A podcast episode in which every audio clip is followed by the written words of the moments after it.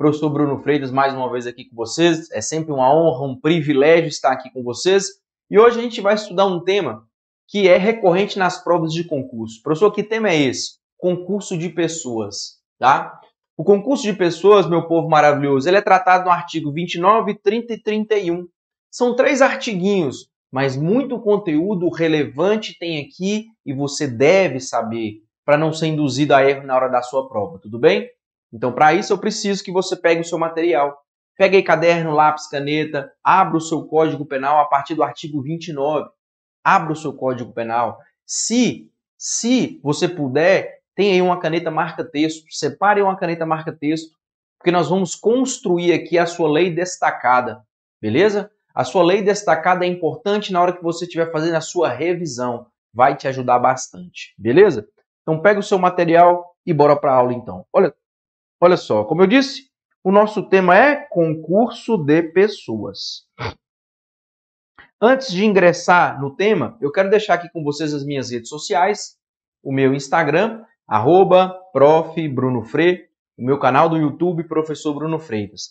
Se inscreva nas minhas redes sociais, tá? Muito conteúdo relevante, de qualidade, que vai te ajudar aí a entender, a aprender definitivamente o direito penal e a legislação extravagante, beleza? Então se inscreva. Não deixe de se inscrever. É muito conteúdo de forma gratuita aí para vocês. Beleza? Então vamos lá. Olha aí, galera.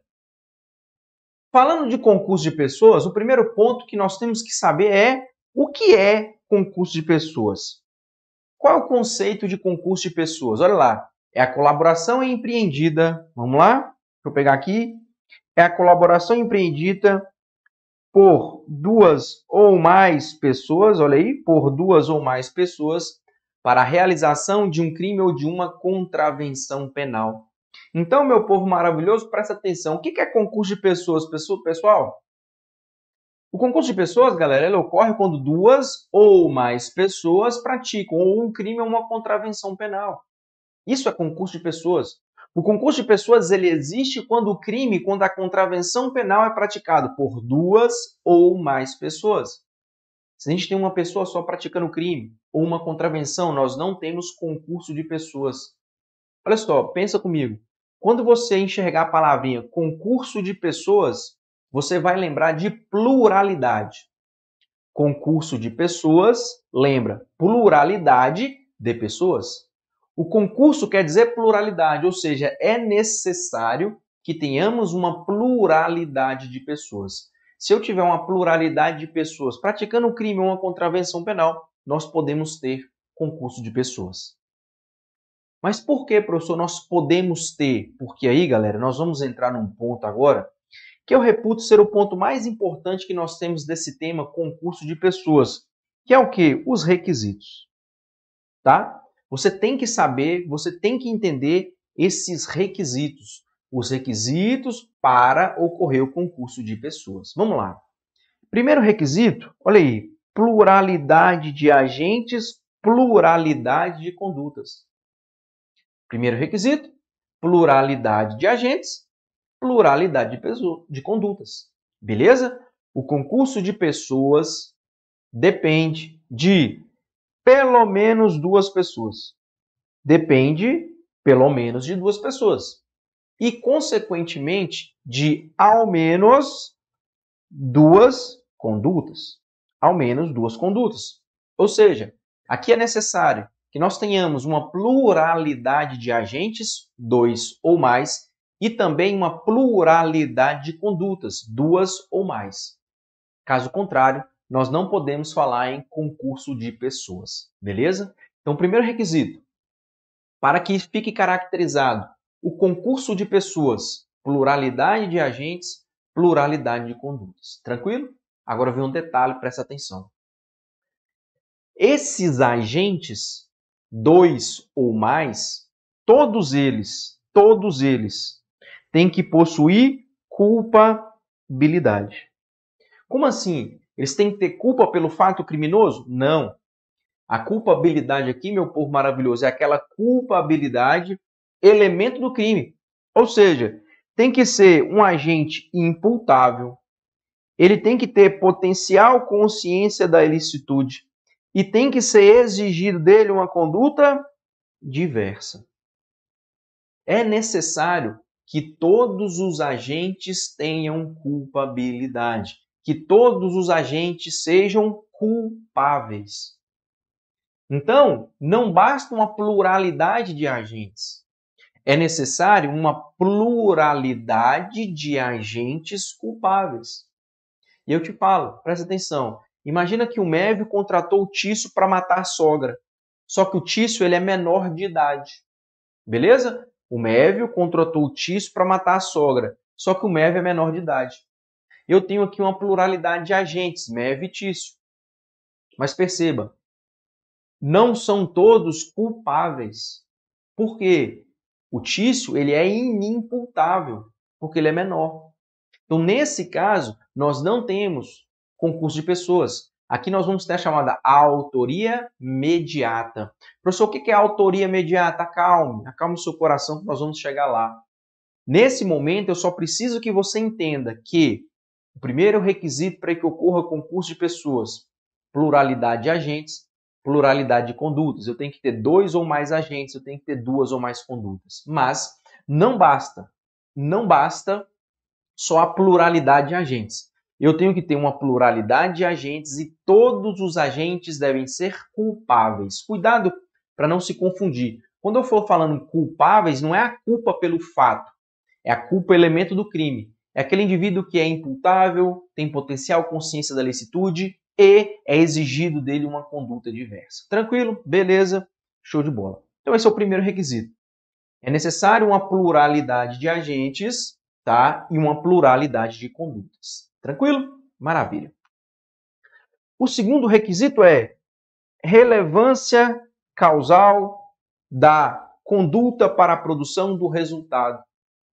Então, nós vamos perceber aqui, presta atenção, que não basta também uma pluralidade de condutas. Eu tenho que ter uma pluralidade de condutas relevantes. Não basta ter várias condutas. Para que fique caracterizado o concurso de pessoas, nós temos que ter pluralidade de condutas, ok? Várias condutas, mas tem que ser condutas relevantes para a produção do resultado. Condutas irrelevantes não caracterizam o concurso de pessoas. Olha só, a conduta deve ser relevante. Ela obrigatoriamente tem que ser uma conduta relevante pois sem ela a infração penal não teria ocorrido, como e quando ocorreu. Tranquilo? Então, necessariamente, presta atenção aqui, não basta pluralidade de condutas. Nós temos que ter uma pluralidade de condutas e as condutas devem ser relevantes. Professor, e se tiver uma conduta irrelevante? Aquela conduta irrelevante não caracteriza o concurso de pessoas. Vou te dar um exemplo que bem rapidamente vem comigo. Imagina que o Mévio, junto com o Tício, eles estão combinando de invadir a casa do Caio, que é vizinho lá. Eles estão ali conversando e enquanto eles conversam, a Maria está do outro lado do muro. A Maria é apaixonada pelo Mévio. E a Maria está escutando a conversa ali pelo muro. A Maria está com... escutando a conversa entre o Mev e o Tício. Eles estão ali combinando de entrar na casa do Caio, onde ela trabalha para subtrair os bens do Caio. Beleza? Tranquilo. Aí a Maria, como ela é apaixonada pelo Mev, quando ela vai embora, ela deixa a porta da frente de casa destrancada. A Maria deixou a porta da frente de casa destrancada. Para quê? Para ajudar o seu amado. Só que no dia dos fatos, o Mev e o Tício, eles entraram pela porta dos fundos. Eles arrombaram a porta, entraram na casa do Caio, subtraíram todos os bens. Olha só, nós temos pluralidade de agentes? Sim. Maria, Mévio e Tício. Nós temos aí uma pluralidade de condutas? Também. Mas eu te pergunto, a conduta da Maria foi uma conduta relevante para a produção do resultado? A conduta da Maria foi relevante para a produção do resultado? Não. A conduta dela de deixar a porta da frente destrancada foi uma conduta totalmente irrelevante. Se a conduta é irrelevante, não há concurso de pessoas entre Maria, Meve e Tício. Há o concurso de pessoas entre o Meve e o Tício. A Maria está fora. Por quê? Porque apesar dela ter praticado uma conduta, a conduta foi irrelevante para a produção do resultado. Beleza? Anota no seu caderno. Para ocorrer concurso de pessoas, não basta pluralidade de condutas, todas as condutas devem ser relevantes. Todas as condutas devem ser relevantes. Se for irrelevante, não entra aí na caracterização do concurso de pessoas. Beleza? Tranquilo. Vou apagar aqui. Detalhe importante agora. A contribuição ou a conduta, tá? a contribuição ou a conduta, preste atenção agora, ela deve ocorrer como regra, tá? Como regra, antes da consumação do crime, tudo bem? Ou ao mesmo tempo da consumação do crime. Então, olha só. Para que haja, para que ocorra concurso de pessoas, as condutas elas devem ser praticadas antes da consumação do crime ou ao mesmo tempo da consumação do crime. Vou te dar um exemplo. Imagina o Mévio Tício, beleza? O Mévio quer matar Maria porque a Maria traiu ele. O Mévio não tem uma arma, ele vai lá na casa do Tício. Tício, me empresta a sua arma? O Tício então empresta a arma para o Mévio. O Mévio vai lá e mata a Maria. Beleza? Tem concurso de pessoas entre o Mévio e o Tício? Tem concurso de pessoas. Pluralidade de agentes? pluralidade de condutas, as condutas são relevantes. E perceba, a contribuição do Tício, ela ocorreu antes da consumação do crime. Ela ocorreu antes da consumação do crime. Concurso de pessoas. Beleza? Então a contribuição, como regra, ela vai acontecer antes da consumação do crime. Mas ela pode ocorrer ao mesmo tempo da consumação do crime. Imagina o Mev e o Tício, beleza? Precisando de grana. Eles então saem para assaltar. Eles encontram a vítima, o Mévio saca a arma e aponta. Parado, levanta a mão. O Tício vai lá e subtrai os bens. Perceba que a contribuição do Tício está acontecendo ao mesmo tempo da consumação do crime. Nós temos aqui concurso de pessoas. Tá? Então, presta atenção. Para ocorrer concurso de pessoas, pluralidade de condutas, condutas relevantes. Essa contribuição, como regra, ela tem que acontecer antes da consumação ou ao mesmo tempo da consumação. Tranquilo? Beleza, mas presta atenção. E é aqui que eu quero que você preste atenção, e é aqui que eu quero que você preste atenção, que é a exceção. Olha só, de forma excepcional, a conduta pode ser praticada após a consumação. De forma excepcional, pode ocorrer após a consumação, desde que tenha sido o quê? Ajustado anteriormente. Se foi ajustado anteriormente, a conduta pode ocorrer após a consumação do crime, excepcionalmente. Imagina que o Mévio quer matar a Maria, mas ele não tem um local para se esconder. O Mévio chega assim, Tício, eu preciso matar a Maria, mas depois eu preciso de me esconder lá na sua casa. Pode ser o Tício? Pode ser. Ou seja, nós tivemos aqui o ajuste entre eles antes da prática do crime. O Mévio, então, vai lá e mata a Maria.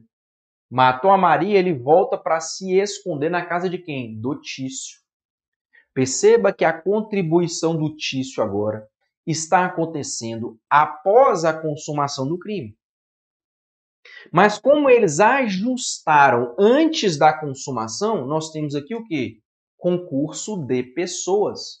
O Mévio que matou ele é o autor do crime. O Tício que está escondendo ele é o partícipe do crime. Nós temos aqui o concurso de pessoas. Mas presta atenção e cuidado, por quê? Porque o detalhe é esse aqui, ó. Para isso acontecer, para que ocorra concurso de pessoas quando a contribuição acontece após a consumação do crime, esse ajuste anterior é obrigatório.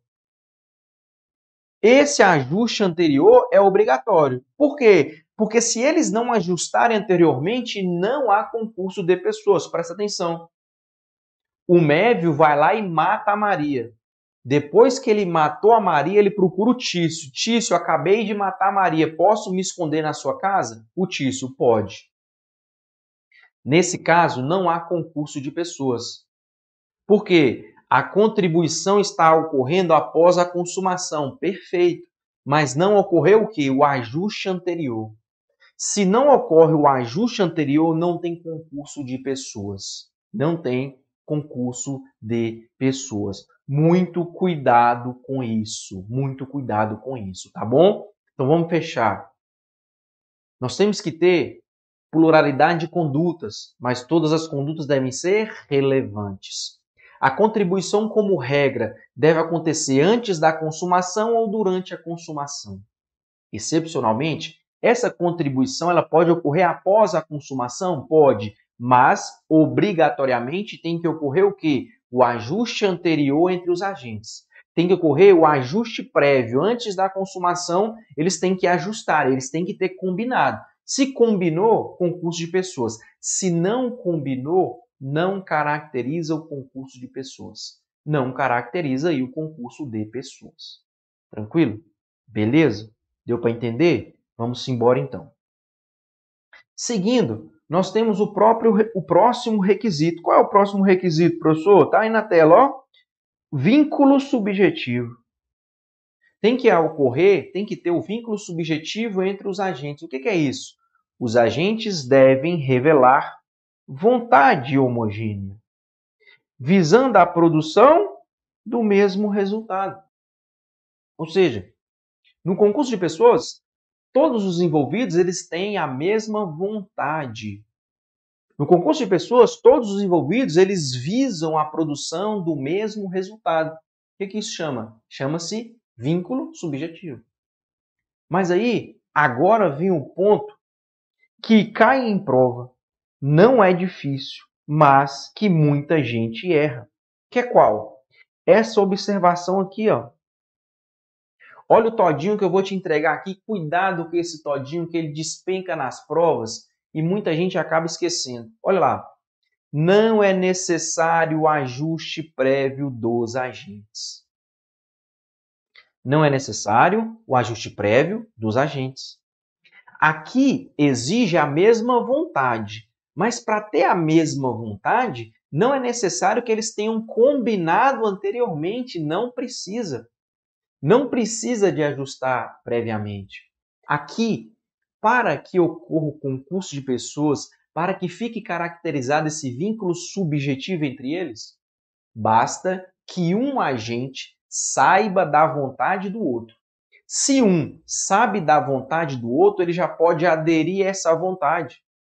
Então eles não precisam de combinar, não é necessário o ajuste prévio. É necessário que um deles saiba da vontade do outro para poder aderir.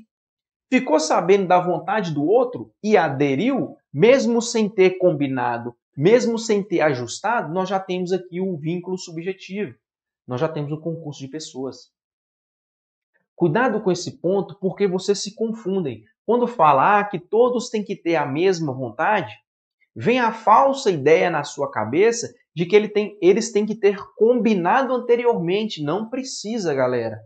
Não precisa. Lembra do, do exemplo da Maria e do Mévio? O Mévio e o Tício combinaram de entrar na casa do Caio.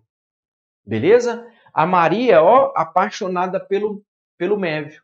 A Maria vai embora e deixa a porta da frente destrancada. O Mev e o Tício, sem saber, eles entram pela porta da frente que estava destrancada.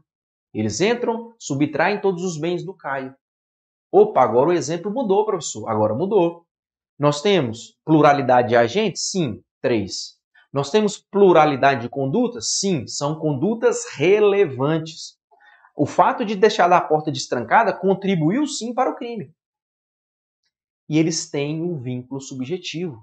Professor, mas o Mévio e o Tício não combinou com a Maria. Eu sei, mas eu acabei de dizer para vocês, não é necessário o ajuste prévio. Eles não precisam de combinar.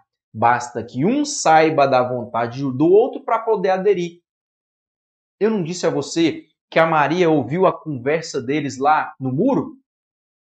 No momento que a Maria ouviu a conversa, ela ficou sabendo. No momento que ela deixou a porta da frente destrancada, ela aderiu à vontade deles. Por isso nós temos concurso de pessoas. Ela tinha a mesma vontade deles. Ela visava a mesma produção do resultado. Concurso de pessoas. Concurso de pessoas. Então, por favor, tomem cuidado com essa observação aí que está de vermelho, tá? Muito, muito, muito cuidado. Para ocorrer o vínculo subjetivo, não é necessário ajustes prévios dos agentes. Basta que um saiba da vontade dos outros para poder aderir. Para poder aderir. Perfeito? Maravilha. Próximo requisito. Unidade de infração para todos os agentes. Olha o que diz o artigo 29 do Código Penal, meu povo maravilhoso. Quem, de qualquer modo, concorre para o crime, incide nas penas a este combinadas na medida de sua culpabilidade. Olha só.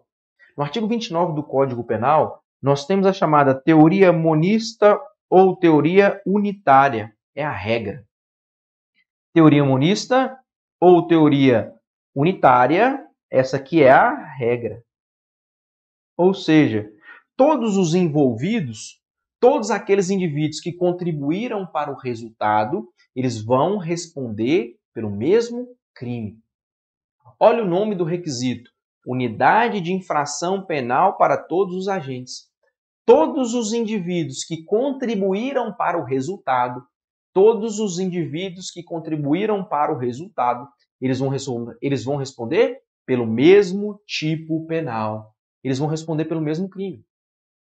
Isso é teoria monista ou teoria unitária. É isso que é a teoria monista unitária. Todos que contribuíram por quem me responde pelo mesmo crime na medida de sua culpabilidade. Beleza? Só que vocês estão cansados de saber que toda regra tem o quê? Exceção. Toda regra tem exceção. E qual é a exceção? Olha aqui. A exceção é a chamada teoria pluralista. Na teoria pluralista, meu povo maravilhoso, nós temos concurso de pessoas. Nós temos concurso de pessoas. Só que, ao invés de todos responderem pelo mesmo tipo penal, que é o caso da teoria monista, na teoria pluralista, cada um responde por um crime. Cada um responde por um crime. Nós temos concurso de pessoas? Sim, nós temos concurso de pessoas, mas cada um responde por um crime. Aqui, eu vou te dar um exemplo de um crime que nós temos concurso de pessoas, mas não se aplica a teoria monista, vai se aplicar a teoria pluralista. Perceba, a Maria, grávida, não quer o filho. Ela conhece o Tício, que faz o aborto. A Maria, então, procura o Tício, o Tício realiza o aborto. Nós temos pluralidade de agentes? Sim. Nós temos pluralidade de condutas? Sim. São condutas relevantes? Sim. Nós temos o vínculo subjetivo entre os agentes? Sim. Mas, nesse caso, eles não vão responder pelo mesmo crime. A mulher responde pelo artigo 124 do Código Penal. O indivíduo que realizou o aborto nela responde pelo artigo 126 do Código Penal.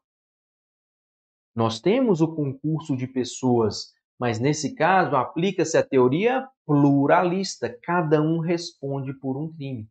Mas essa teoria é excepcional acontece em alguns casos específicos. Te dei um exemplo aqui no caso do aborto. Outro exemplo no caso da corrupção passiva e no caso da corrupção ativa. Também há concurso de pessoas, mas se aplica a teoria o quê? Pluralista. Beleza? Então vamos lá. Regra. Regra. De acordo com o artigo 29, é a teoria monista unitária. Todos respondem pelo mesmo tipo penal. Todos aqueles que contribuíram responde pelo mesmo tipo penal na medida de sua culpabilidade. É a regra. Beleza? Excepcionalmente, nós temos o que? A teoria pluralista. Nós vamos ter o concurso de pessoas? Sim, mas se aplica a teoria pluralista, cada um respondendo por um crime. Quando? Por exemplo, no crime de aborto, por exemplo, no crime de corrupção ativa e corrupção passiva, entre outros exemplos. Tranquilo? Então, regra monista, exceção pluralista. Tranquilo? Beleza? Show! Meu povo maravilhoso, olha aí, chegamos ao final desta aula. Terminou os requisitos? Não, calma, calma, nós vamos chegar lá. Beleza? Aula com muito conteúdo. Essa aula foi pesada, eu sei. Foi uma aula curtinha, tá? Mas com muito, muito conteúdo. Beleza? Então, assista novamente. Beleza? Muito conteúdo. Assista novamente. Lógico e evidente. Qualquer dúvida, manda aqui para mim, que eu terei um prazer muito grande responder a todos vocês. Ei, Caveira, você que está se preparando para a Polícia Militar do Pará? Temos uma surpresa para você. Acabamos de liberar um super desconto no curso online mais completo do Brasil, com foco total na PMPA. Clique agora mesmo no link da descrição e pegue por tempo limitado.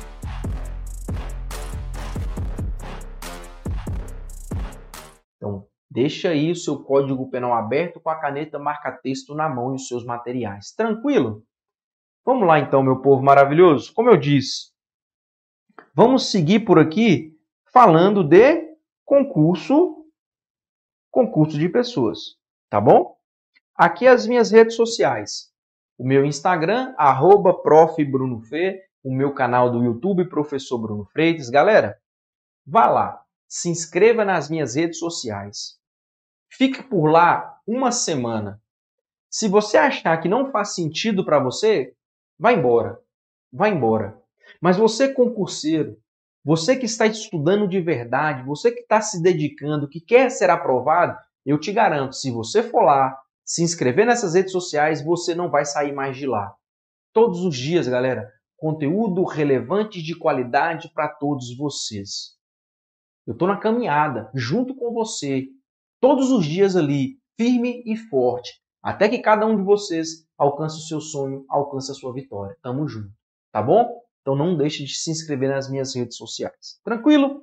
Beleza? Pegaram o material? Vamos lá. Olha só. Nós precisamos ainda falar do último requisito. Na primeira aula, falamos muito de requisitos. Na primeira aula sobre concurso de pessoas, muito sobre os requisitos a meu ver, é uma das matérias, é um dos pontos mais importantes dessa matéria, são os requisitos, tá? Mas agora nós precisamos dar sequência e falar sobre o último requisito, que é a existência do fato punível. Existência de fato punível. Olha o artigo 31 do Código Penal. O ajuste, a determinação, a instigação e o auxílio, salvo disposição expressa em contrário, não são puníveis. Se o crime não chega pelo menos a ser o quê? Tentado. O que, que o artigo 31 está nos dizendo? Você está lembrando do iter criminis, o caminho do crime? Cogitação, preparação, execução e consumação. Esse é o iter crimes, é o caminho do crime, ok? São os, é o caminho que o indivíduo tem que percorrer para praticar um crime. Ele vai cogitar, ele vai preparar, ele vai executar e ele vai consumar. Cogitação. Professor, o que é cogitar? É quando o indivíduo está pensando, imaginando praticar um crime. Eu te pergunto, a cogitação ela é punida? Se o indivíduo cogitar pensar e imaginar praticar um crime, ele vai ser punido? Galera, graças a Deus que não, né? Graças a Deus que não. Quem já não pensou em matar um indivíduo que te fez raiva? Quem já não pensou em dar uma, um safanão no indivíduo que te fez raiva? Todo mundo, galera. Todo mundo. Ok? Então a cogitação é uma fase que não é punida. A cogitação, ela não é punida. Graças a Deus, né? Cogitação não é punida. Depois que o indivíduo cogita, ele pensa, ele imagina, ele passa a preparação do crime. O que é a preparação? São aqueles atos materializados. É quando o indivíduo ele já começa a organizar o crime. Mas perceba, quando ele está na preparação, como regra, ele não atinge bem jurídico de terceiro. E dessa forma, presta atenção no que eu vou te falar. Como regra, a preparação também não é punida. Como regra, a preparação também não é punida. Mas aqui tem exceções, e aí você vai anotar o artigo 288 do Código Penal, que traz o crime de associação criminosa. É uma exceção à preparação. O artigo 288 do Código Penal ele já pune a preparação do crime. Tudo bem? Mas regra, como regra, a preparação também não é punida. Então ele cogita, ele prepara e executa. Ele inicia a execução do crime. É aqui, galera, a partir do momento que o indivíduo inicia a execução do crime, a partir do momento que ele inicia a prática da conduta criminosa, aí nós podemos falar em punição. Quando o indivíduo ele inicia a prática da conduta criminosa, ele vai ser punido ou pelo crime tentado ou pelo crime consumado. Fato é, ele vai ser punido. Fato é, ele pode ser punido. Ele pode ser punido. Tudo bem? Então, olha só o esqueminha que eu vou colocar aqui para você. Só para a gente. Aqui, ó. Primeiro nós temos a cogitação. Depois nós temos a preparação. Depois nós temos a execução. E depois nós temos a consumação. Presta atenção. Aqui, como regra, não se pune. Cogitação e preparação não se pune. A punição começa aqui, ó. Punição. Tá? Então, presta atenção. É aqui, ó, a partir da execução, que nós vamos ter o quê? Um fato punível. É a partir da execução que nós vamos ter um fato punível. E o requisito, o último requisito do concurso de pessoas é: para ter concurso de pessoas, nós temos que ter a existência de um fato punível. Então pensa comigo. Se cinco pessoas estão cogitando e preparando a execução de um crime, tem concurso de pessoas entre elas? Não. Enquanto elas estão cogitando e elas estão preparando, não tem concurso de pessoas entre elas. Beleza? Por quê? Porque eu ainda não tenho um fato punível. Agora, a partir do momento que essas cinco pessoas iniciam a execução do crime, aí sim, nós já temos o fato punível. Tendo o fato punível, nós podemos ter concurso de pessoas. Tranquilo? Então, último requisito, nós temos que ter um fato punível. Nós temos um fato punível a partir do início da execução. Então é a partir do início da execução que nós vamos ter um fato punível. Tendo um fato punível, nós vamos ter concurso de pessoas, ok? Então na cogitação e na preparação não há que se falar em concurso de pessoas, em concurso de pessoas. Beleza? Tranquilo? Show de bola. Seguindo, saindo agora dos requisitos, tá bom, galera? Saindo dos requisitos, nós vamos falar um pouquinho de autoria. Nós vamos ver aqui as teorias que explicam o que é autor, quem é o autor, quem é o partícipe, beleza? E olha só, nós vamos direto ao ponto, tá? Aqui assim, aqui no objetivo a gente vai direto ao objetivo, né? Para não redundar demais. Olha só. Para poder se chegar ao conceito de autor, o Código Penal adotou a chamada teoria restritiva. Olha aí, para se chegar ao conceito de autor, o Código Penal adotou a chamada teoria restritiva. Para a teoria restritiva, meu povo maravilhoso, quem é autor? Olha lá. É quem realiza o núcleo do tipo penal, ou seja, a conduta criminosa descrita pelo preceito primário da norma incriminadora. Para a teoria restritiva que foi adotada pelo Código Penal, autor é aquele indivíduo que pratica conduta criminosa. Autor é aquele indivíduo que pratica o verbo descrito no tipo penal. Ele é o autor do crime. É aquele que realiza a conduta criminosa. Por exemplo, artigo 121 do Código Penal, nós temos o crime de homicídio. Qual é o verbo lá? Matar. Matar. A conduta criminosa é matar. Então, o indivíduo que pratica essa conduta criminosa, ele é o autor do homicídio. Se você vai lá no artigo 155 do Código Penal, furto, o verbo, a conduta criminosa é subtrair. A conduta criminosa, o verbo do tipo é subtrair. Então, o indivíduo que subtrair, ele é o autor do furto. O autor do furto. Beleza? Então, presta atenção. Autor, autor é o indivíduo que realiza a conduta criminosa. Autor é o indivíduo que pratica o verbo do tipo, o verbo descrito no tipo penal. Beleza? Bora lá. No homicídio, quem é o autor? Quem mata. No furto, o autor é quem subtrai. Ele é o autor. Ele é o autor. Tudo bem? Beleza. Agora, para a teoria restritiva, nós temos a figura do partícipe. Quem é o partícipe?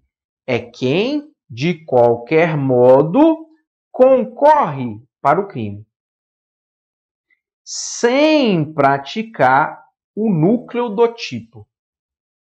Então, olha só. Nós temos aqui o partícipe. Quem é o partícipe? É aquele indivíduo que vai contribuir de alguma maneira para o crime. Partícipe é o indivíduo que contribui de alguma maneira para o crime, mas ele não pratica a conduta criminosa. Mesmo porque, se ele praticasse a conduta criminosa, ele não seria o partícipe, ele seria o autor. Não foi?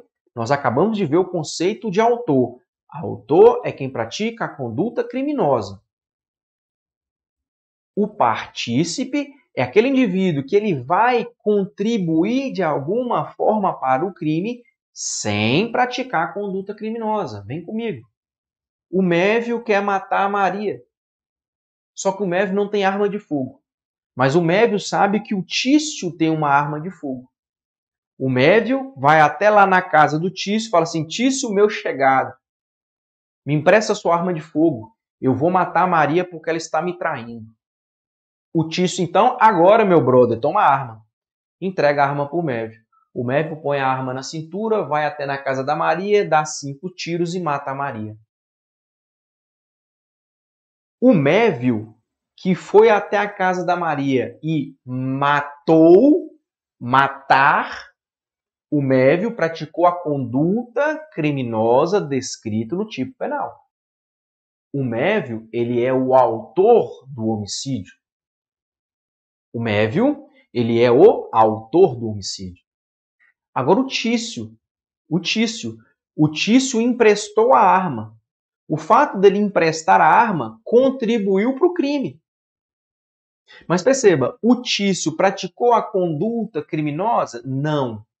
Ele contribuiu para o crime sem praticar a conduta criminosa. Quem é o Mévio?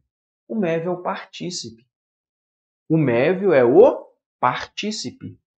Ele contribuiu para o crime emprestando a arma, mas não praticou a conduta criminosa. Não praticou a conduta criminosa. Ele é quem? Ele é o partícipe. Então, quando nós estamos falando de concurso de pessoas, é muito importante você enxergar o autor e o partícipe. É muito importante. Você tem que ter claro esse conceito na sua cabeça. Autor é o indivíduo que pratica a conduta criminosa. Autor é aquele indivíduo que pratica o verbo descrito no tipo penal. É o Mévio. O Mévio é o autor do homicídio porque ele matou a Maria. Foi ele que praticou a conduta criminosa descrita no, no artigo 121.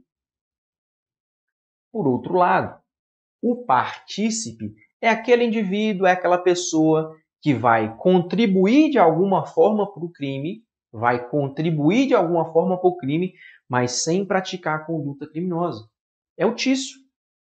O Tício é o partícipe do homicídio porque ele emprestou a arma de fogo. O fato dele emprestar arma de fogo, ele contribui para o crime, mas sem praticar a conduta criminosa. Sem praticar a conduta criminosa. Tranquilo? Então tem esse conceito claro, autor e partícipe. A teoria adotada pelo Código Penal é a teoria chamada teoria restritiva. Tranquilo, beleza, show de bola eu preciso falar com vocês sobre a teoria do domínio final do fato. É uma outra teoria. Essa teoria tem um outro conceito de autor, tem um outro conceito de partícipe, nós temos que saber, presta atenção. Para a teoria do domínio final do fato, autor, olha lá, é quem possui controle, é quem possui o domínio do fato. É aquele que tem a capacidade de fazer continuar e de impedir a conduta penalmente ilícita. Perceba aqui, eu preciso que você perceba que, que o conceito de autor aqui ele é mais amplo. Para a teoria do domínio final do fato, o conceito de autor é um conceito mais amplo. Para a teoria do domínio final do fato, o autor é toda aquela pessoa, é toda aquela pessoa que de alguma forma contribui, que de alguma forma contribui para a empreitada criminosa. Olha só, olha aí, olha aí, tá? Aqui nós temos o seguinte: para a teoria do domínio final do fato, autor, coloca no seu caderno, autor é quem realiza função essencial para a empreitada criminosa. Autor é quem pratica função essencial para a empreitada criminosa. Pensa comigo. Num roubo de banco, num roubo a banco, eu tenho um motorista do carro que leva os indivíduos até o banco. Eu tenho um indivíduo que vai ficar na porta do banco vigiando. E eu tenho um outro indivíduo que entra lá dentro do banco e subtrai o que? A grana. Beleza? Pega esse exemplo, pega esse exemplo do banco, do roubo a banco, e se utiliza da teoria restritiva. Beleza? Teoria restritiva. Quem é o autor? Quem é o autor? Imagina o seguinte, deixa eu colocar aqui, ó. Imagina o seguinte: eu tenho um motorista, que é o indivíduo A, eu tenho o indivíduo B que fica na porta do banco, e eu tenho o indivíduo C que subtrai o dinheiro. A, B e C. Para a teoria restritiva, quem é o autor do crime? Quem é o autor? Para a teoria restritiva, o autor é o C. Por quê? Porque ele está praticando a conduta criminosa de subtrair. Então ele é o autor. B e A seriam partícipes. Por quê? Eles estão até contribuindo para o crime, mas não estão realizando a conduta criminosa que é subtrair. Então, beleza. Então, para a teoria restritiva, C, autor, B e A, partícipe. Agora, se você olha para esse fato com os olhos da teoria do domínio final do fato, perceba que muda. Se a gente pegar a teoria do domínio final do fato, A, B e C, eles são autores. Eles são autores. Por quê? Porque cada um deles desempenha função essencial para a empreitada criminosa. Todos eles. A função de cada um deles é essencial para que o crime dê certo. Então, para a teoria do domínio final do fato, em que o conceito de autor é mais amplo, os três são autores. Para a teoria restritiva, somente C é autor, B e A são partícipes. Tranquilo? Nesse momento, você só precisa saber o conceito de autor e partícipe para a teoria restritiva, o conceito de autor e partícipe para a teoria do domínio final do fato. Esse momento é o que exige. Só lembrando, domínio final do fato, o conceito de autor é mais amplo. Lembra disso? Lembra do conceito mais amplo. Melhor ainda, olha o todinho. Lembra do exemplo do banco. Lembra sempre do exemplo do banco. Se você lembrar do exemplo do banco, você consegue diferenciar a teoria restritiva da teoria do domínio final do fato. Tranquilo? Se liga no exemplo que vai te ajudar. E para a teoria do domínio final do fato, olha só, partícipe é quem de qualquer modo concorre para o crime, desde que não realize o núcleo do tipo penal nem possua o controle final do fato. Tranquilo, beleza. Vamos ver se você entendeu mesmo essa bagaça aqui? Vamos resolver umas questões. Olha só. Dentre as alternativas a seguir, abaixo, assinale a única correta quanto ao disposto em nosso vigente Código Penal sobre concurso de pessoas. Vamos lá, letra A. Se a participação for de menor importância, a pena pode ser diminuída de um sexto a dois terços. Galera, essa letra A está errada e nós vamos estudar daqui a pouco essa participação de menor importância. Beleza? Mas a letra A está errada. Letra B, a instigação e o auxílio, salvo disposição expressa em contrário, não são puníveis se o crime não chega pelo menos a ser tentado. Olha aí que beleza. Vimos agora há pouco, artigo 31. Ou seja, para ter concurso de pessoas, para existir concurso de pessoas, nós temos que ter o chamado fato punível. E o fato punível ele só existe quando nós temos início de execução. Início de execução. Só lembrando que eu não disse, mas vou falar aqui agora, os requisitos do concurso de pessoas são requisitos cumulativos. Todos devem estar presentes. Se faltar qualquer um deles, não há concurso de pessoas. Beleza? Vamos lá, segunda questão. Quanto ao concurso de pessoas, o Código Penal adota como regra a teoria unitária ou monista e, excepcionalmente, a teoria pluralista. Olha que beleza, certíssimo. Artigo 29 do Código Penal. A teoria, a regra, cadê, cadê, cadê? Como regra, é a monista ou unitária. Todos que concorreram para o crime respondem pelo mesmo tipo penal. Excepcionalmente, nós temos a teoria pluralista. Cada indivíduo vai responder por um crime. Beleza? Show de bola. Questão número 3. Acerca das disposições do Código Penal sobre concurso de pessoas, analise as afirmativas abaixo. Vamos lá. Número 1. Quem, de qualquer modo, concorre para o crime, incide nas penas a este combinadas na medida de sua culpabilidade. Perfeito. Artigo 29, teoria monista. 2. Não se comunicam as circunstâncias e as condições de caráter pessoal, salvo quando elementares do crime. Perfeito também. Artigo 30. Nós vamos ver com mais calma daqui a pouco. 3. O ajuste, a determinação, a instigação e o auxílio são, via de regra, puníveis, ainda que o crime não chegue a ser tentado. Essa está errada. Via de regra, ela, ela não é o que? Punível. Via de regra, não é punível. Artigo 31 do Código Penal. Beleza aí? Tranquilo? Então, olha lá, 1 e 2 estão corretas, a 3 está incorreta. 1 e 2 está correta. Beleza? Olha aí, ó. Júlio, com posse legal de arma de fogo de uso permitido, é marido de Flávia, que, sem o consentimento ou ciência de seu cônjuge, emprestou a referida arma a seu amigo Leonardo, que havia planejado o crime de roubo chegando a consumá-lo. Considerando essa situação hipotética e as disposições acerca de concurso de pessoas, assinale a opção correta. Vamos ver. Letra A. Flávio, Flávia e Júlio são partícipe do crime de Leonardo. Galera, olha só. O Júlio, coitado, ele era o dono da arma, mas ele não tinha a mínima ciência de que essa arma tinha sido emprestada para a prática de um crime. Ou seja, não havia vínculo subjetivo. Se não há vínculo subjetivo, não há concurso de pessoas, tá bom? Então a letra A está errada. B. Flávia é coautora de Leonardo no crime de roubo e Júlio não cometeu o crime. Galera, a Flávia, ela só emprestou a arma. Então, na verdade, a Flávia, ela não é coautora, ela é partícipe. Quem praticou a conduta criminosa foi o Leonardo. Ela apenas contribuiu sem praticar a conduta criminosa. Então a Flávia é partícipe. Tá bom? Olha lá. Júlio e Flávia são igualmente partícipes do crime de Leonardo. Leonardo não. Júlio não praticou crime nenhum.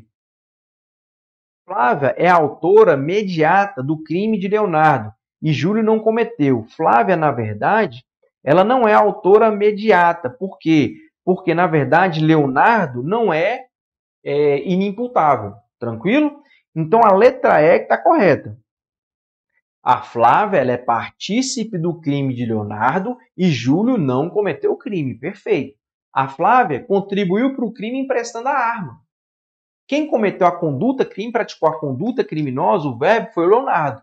Então o Leonardo é o autor, a Flávia é a partícipe. Tranquilo? Show de bola. Para fechar, Em relação ao concurso de pessoas, é correto afirmar. Vamos direto na resposta correta, ó. Letra E. O prévio ajuste entre os agentes não se constitui em requisito necessário para a existência do concurso de agentes. Estão lembrados? Olha aí a pegadinha que eu falei com vocês. Olha aí o todinho que eu passei para vocês, tá? O ajuste prévio não é necessário para que haja vínculo subjetivo entre os agentes.